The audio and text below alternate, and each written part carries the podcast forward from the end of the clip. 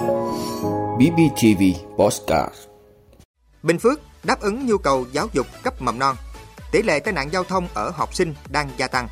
Gia tăng biến chứng từ cúm mùa. Tiêu dùng xanh, ý thức xanh. Ấn Độ bắt hơn 2.000 người trong chiến dịch chống tảo hôn. El Salvador mở siêu nhà tù. Đó là những thông tin sẽ có trong 5 phút sáng nay ngày 6 tháng 2 của BBTV. Mời quý vị cùng theo dõi.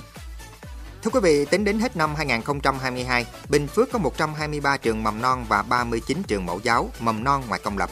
Mạng lưới trường lớp ở cấp học này ngày một hoàn thiện, đáp ứng nhu cầu học tập của con em trên địa bàn, cũng như góp phần nâng cao chất lượng giáo dục tỉnh nhà. Bình Phước có hơn 40.000 học sinh mầm non.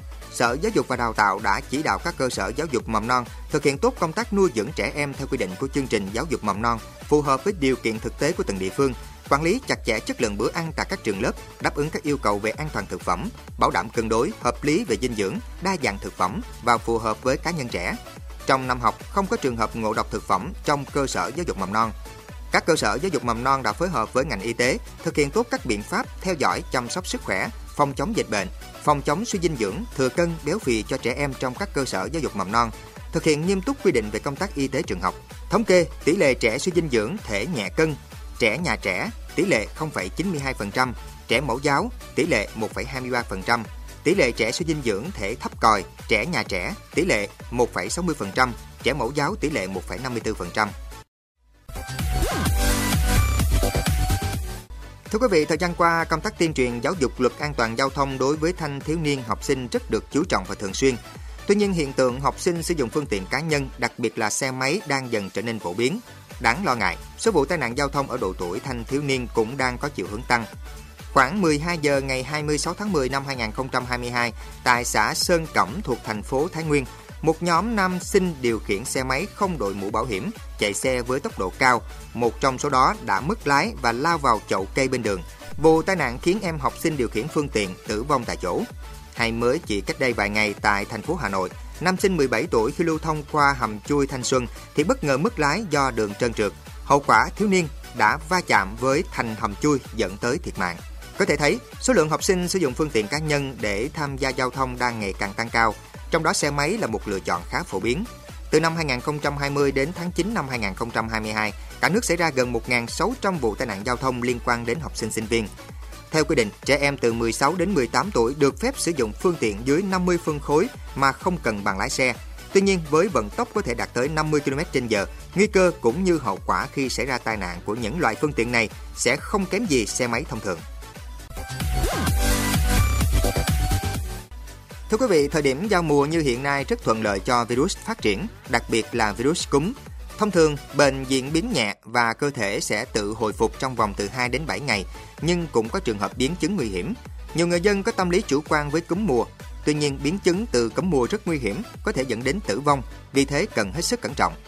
số tháng cuối năm 2022, số bệnh nhân tới khám tại bệnh viện Đại học Y Dược thành phố Hồ Chí Minh do nhiễm siêu vi đường hô hấp bao gồm cảm lạnh, cảm cúm và cả Covid-19 đang gia tăng. Các bác sĩ nhi khoa cho biết số lượng trẻ em bị biến chứng do siêu vi đường hô hấp, trong đó có cúm và tỷ lệ nhập viện ở các đối tượng lớn tuổi có sức đề kháng kém đang tăng cao. Thưa quý vị, người tiêu dùng đang dần thay đổi thói quen của mình và hướng đến tiếp cận những sản phẩm xanh, hàng hóa xanh, thân thiện với môi trường.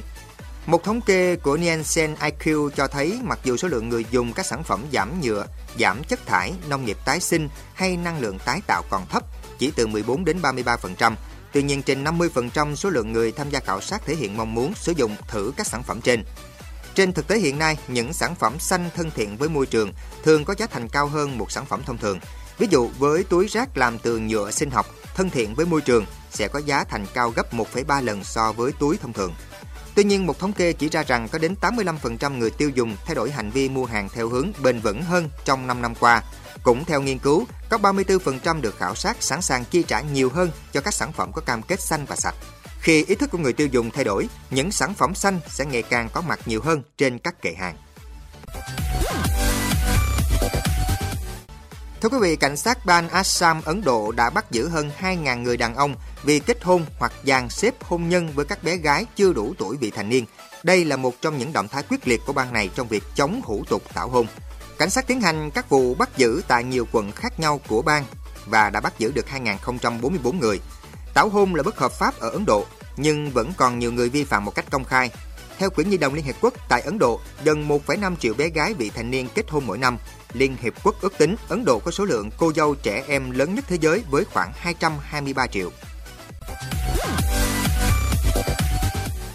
Thưa quý vị, El Salvador vừa chính thức mở cửa một trong những nhà tù lớn nhất khu vực Mỹ Latin với sức chứa lên đến 40.000 tù nhân. Nhà tù khổng lồ có tên là Trung tâm giam giữ khủng bố này nằm ở một vùng nông thôn biệt lập và được trang bị nhiều công nghệ. Việc mở cửa nhà tù là nhằm tăng cường nỗ lực trấn áp các băng nhóm tội phạm trong nước. Tổng thống El Salvador cho biết siêu nhà tù sẽ bao gồm 37 tháp canh và 8 khu phòng giam không thể vượt ngục. Hệ thống nhà tù mới này sẽ được 600 binh sĩ, 250 cảnh sát bảo vệ suốt ngày đêm và là nhà tù không thể trốn thoát. Chính phủ El Salvador kỳ vọng cơ sở giam giữ mới rộng trên 166 hecta này sẽ là một công cụ mạnh mẽ trong cuộc chiến chống lại các băng nhóm tội phạm ở nước này. Được biết kể từ khi Tổng thống El Salvador Bukele yêu cầu Quốc hội El Salvador phê duyệt một quy định ngoại lệ vào tháng 3 năm 2022 để trấn áp tội phạm, cảnh sát và quân đội nước này đã bắt giữ hơn 62.000 nghi phạm tham gia băng đảng cùng những người liên quan. Theo quy định, giới chức El Salvador có quyền tiến hành bắt giữ nghi can mà không cần lệnh bắt cũng như được phép thu thập thông tin liên lạc của công dân. Từ đó, các cuộc trấn áp tội phạm đã dẫn đến khoảng 2% dân số trưởng thành phải sống sau song sắt, khiến El Salvador trở thành nước có tỷ lệ người dân ngồi tù cao nhất thế giới, đồng thời gây áp lực thêm cho hệ thống nhà tù vốn đã bị quá tải.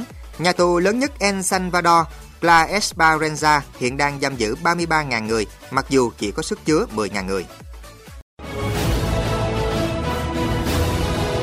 Quý vị đã luôn ủng hộ các chương trình của Đài Phát thanh truyền hình và báo Bình Phước. Nếu có nhu cầu đăng thông tin quảng cáo ra vặt, quý khách hàng vui lòng liên hệ phòng dịch vụ quảng cáo phát hành số điện thoại 02713 887065.